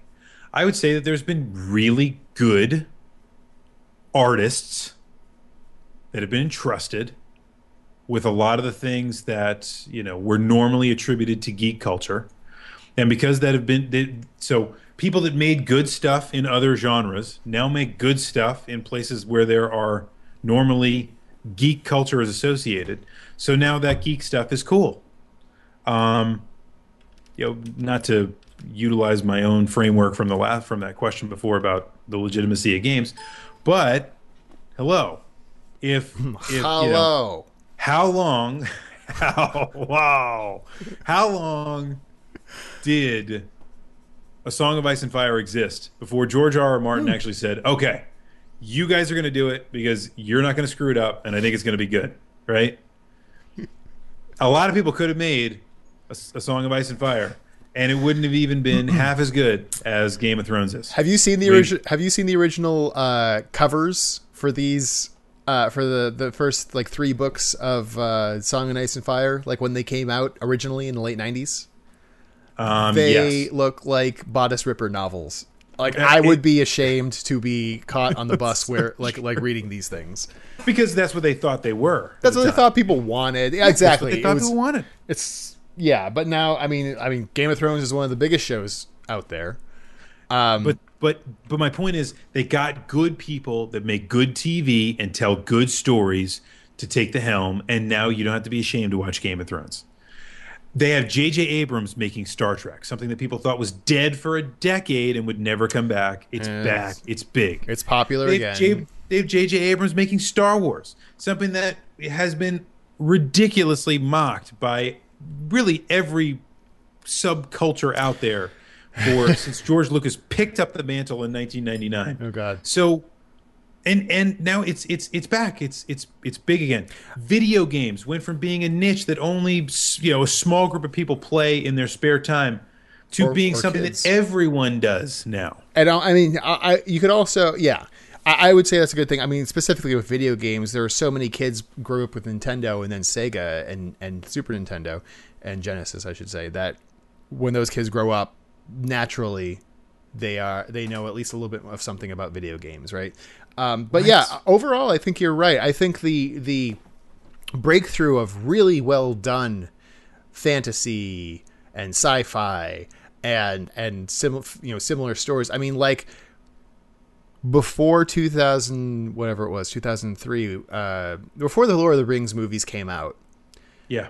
were there That's a perfect any good fantasy movies really ever i mean could you imagine you couldn't okay it- it's Conan the Barbarian because of how horrible it is. it's funny because there's a actually I'm going to pull this up. There's a YouTube video of um, Game of Thrones as a mid '90s HBO show, Fantastic. and it's it's it's It's goofy. things like Xena Warrior Princess. yes, exactly. Game of Thrones edition. um, a- a- I'm just going to pull it up really quick.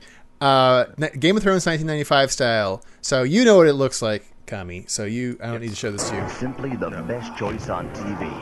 HBO. Just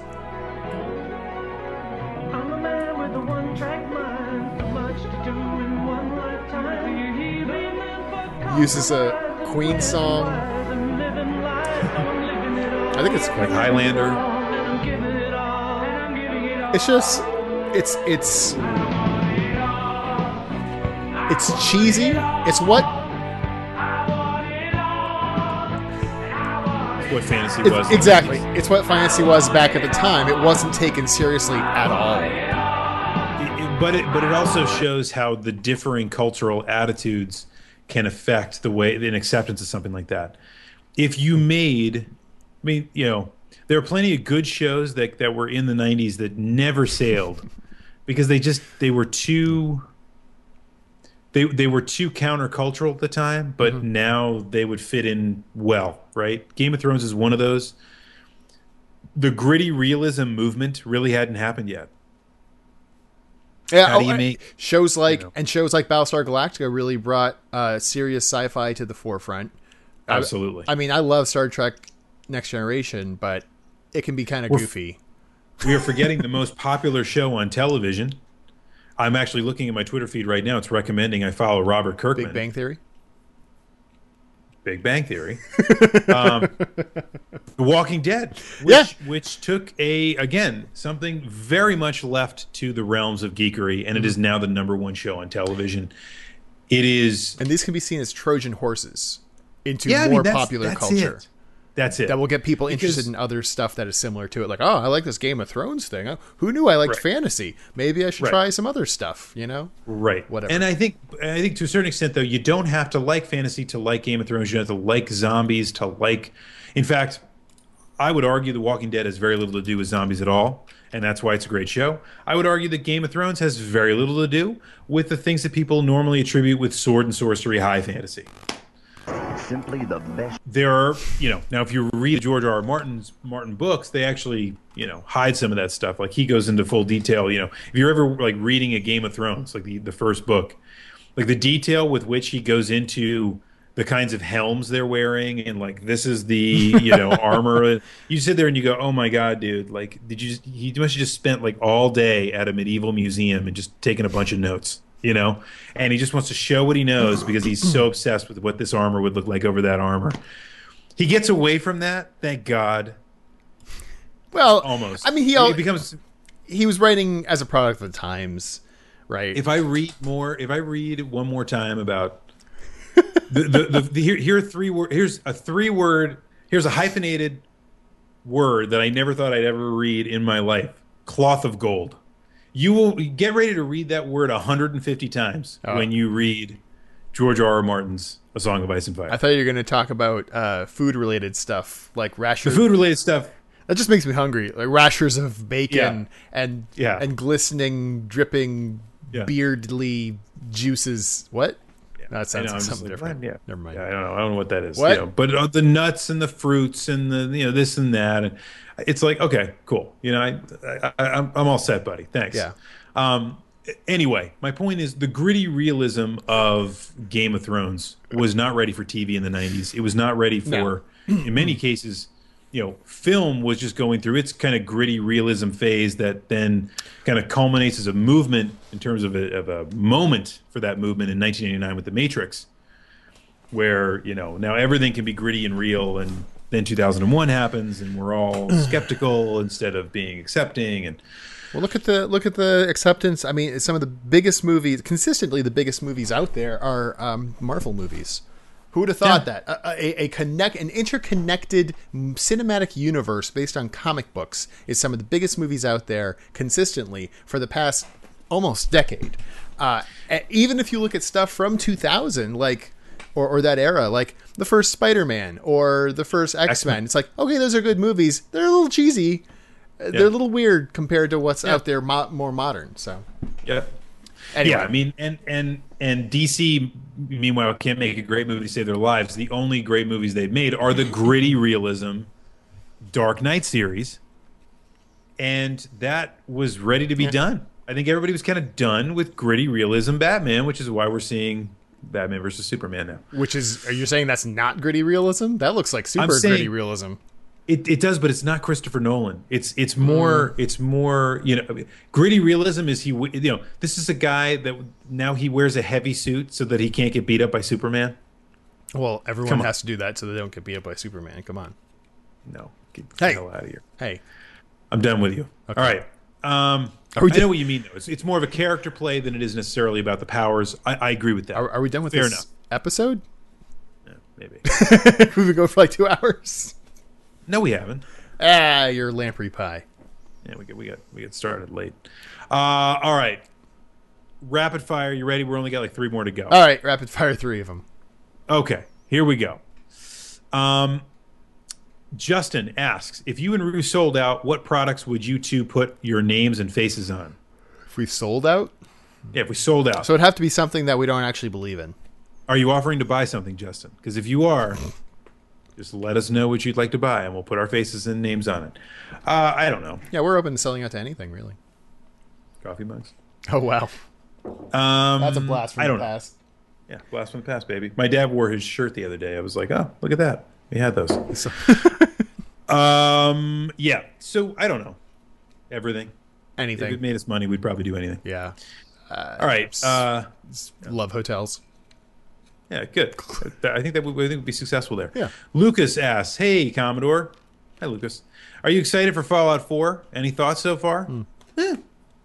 I'm not a huge Fallout fan. like, is that your whole thought? yeah, I'm, I'm, I'm not a huge Fallout fan. You're more Looks really awesome. You're more waiting for the next Elder Scrolls based off of. I'm waiting mention. for I'm waiting for the next Elder Scrolls game that's based on Fallout. So uh, another two years, I'll be happy. I'm I'm I'm at the same mold. Looks good though. I'll probably even I'll probably even get it for PC at this point because I at this point do not think I will be getting either a PlayStation 4 or a Xbox 720. Hmm. So there. But I'm getting a Wii U, so take that. Take it. Um, okay. Last but not least, Morgan asks, your favorite legendary Pokemon?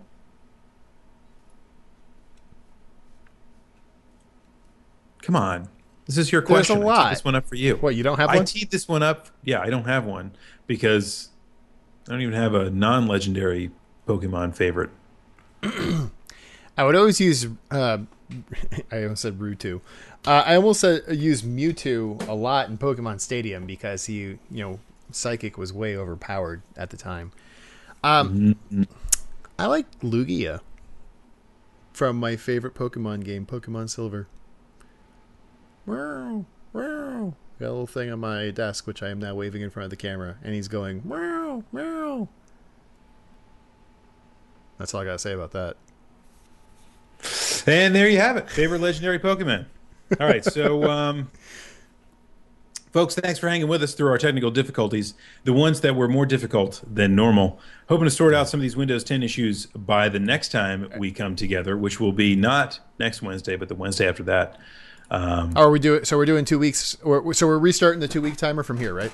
oh, should we do that, or should we? I see what you're saying because we missed a week. Let's do it. I mean, it's you- not like we have a schedule. It's just every two No. weeks. So yeah, Yeah, so let's let's just do that. every two weeks. For, yeah, that's fine. Actually, I think that works out better because I might not be here next week. So Okay, let's do perfect. that. See, I works. I might be in the ATL oh, look at you. doing eating peaches. Peaches for me. Millions of people. it's just for free. Whatever people do in Atlanta. Anyway, um, Um, yes. drink Coke. They eat a Chick Fil A. Ooh, sounds So, great. uh, thanks for bearing with us, folks. We appreciate it uh, through uh, one of our more difficult programs. Thank you for Yes. my Macintosh for cooperating tonight with a Microsoft product You're officially- to, to talk to you. You're officially a Mac fanboy again. I, I guess I have to be now. That a Microsoft product won't work on a Microsoft operating system on the launch day, but I guess that's asking too much. It, it kind of is for a launch day. Anyway, we'll be back in two weeks on August 19th, Wednesday, 9 p.m. Eastern. I might as well say And, uh, also you can find us on on on uh, on your podcast uh, pad catching app of choice, iTunes, Android, Stitcher. Just search for Echo Screen Live. Just do it. Just- and rate us because we like it when people do that. Yep, we like to be uh, you know put up in front of God and everybody and told our foibles. Yes. True. We have lots of, of, of which we have many. Um, in case you didn't know. okay, folks. Uh, so thank you all for watching. Appreciate you all being a part of the chat, although I'm now off of it. Uh, thank you, Windows 10. Um, and uh, thank you all for, for listening and watching as you always do. For Rue, as always, I am the Commodore from the clan of the Grey Wolf, and there is no reset button. Screw you, Windows 10.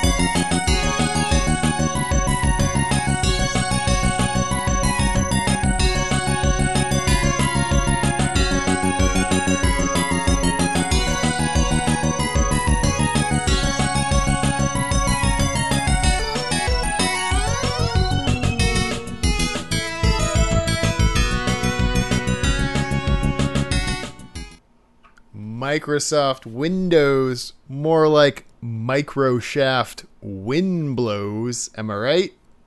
Hey, do you think this dollar sign. generic 32 gigabyte SD card is compatible with Microsoft Windows 10?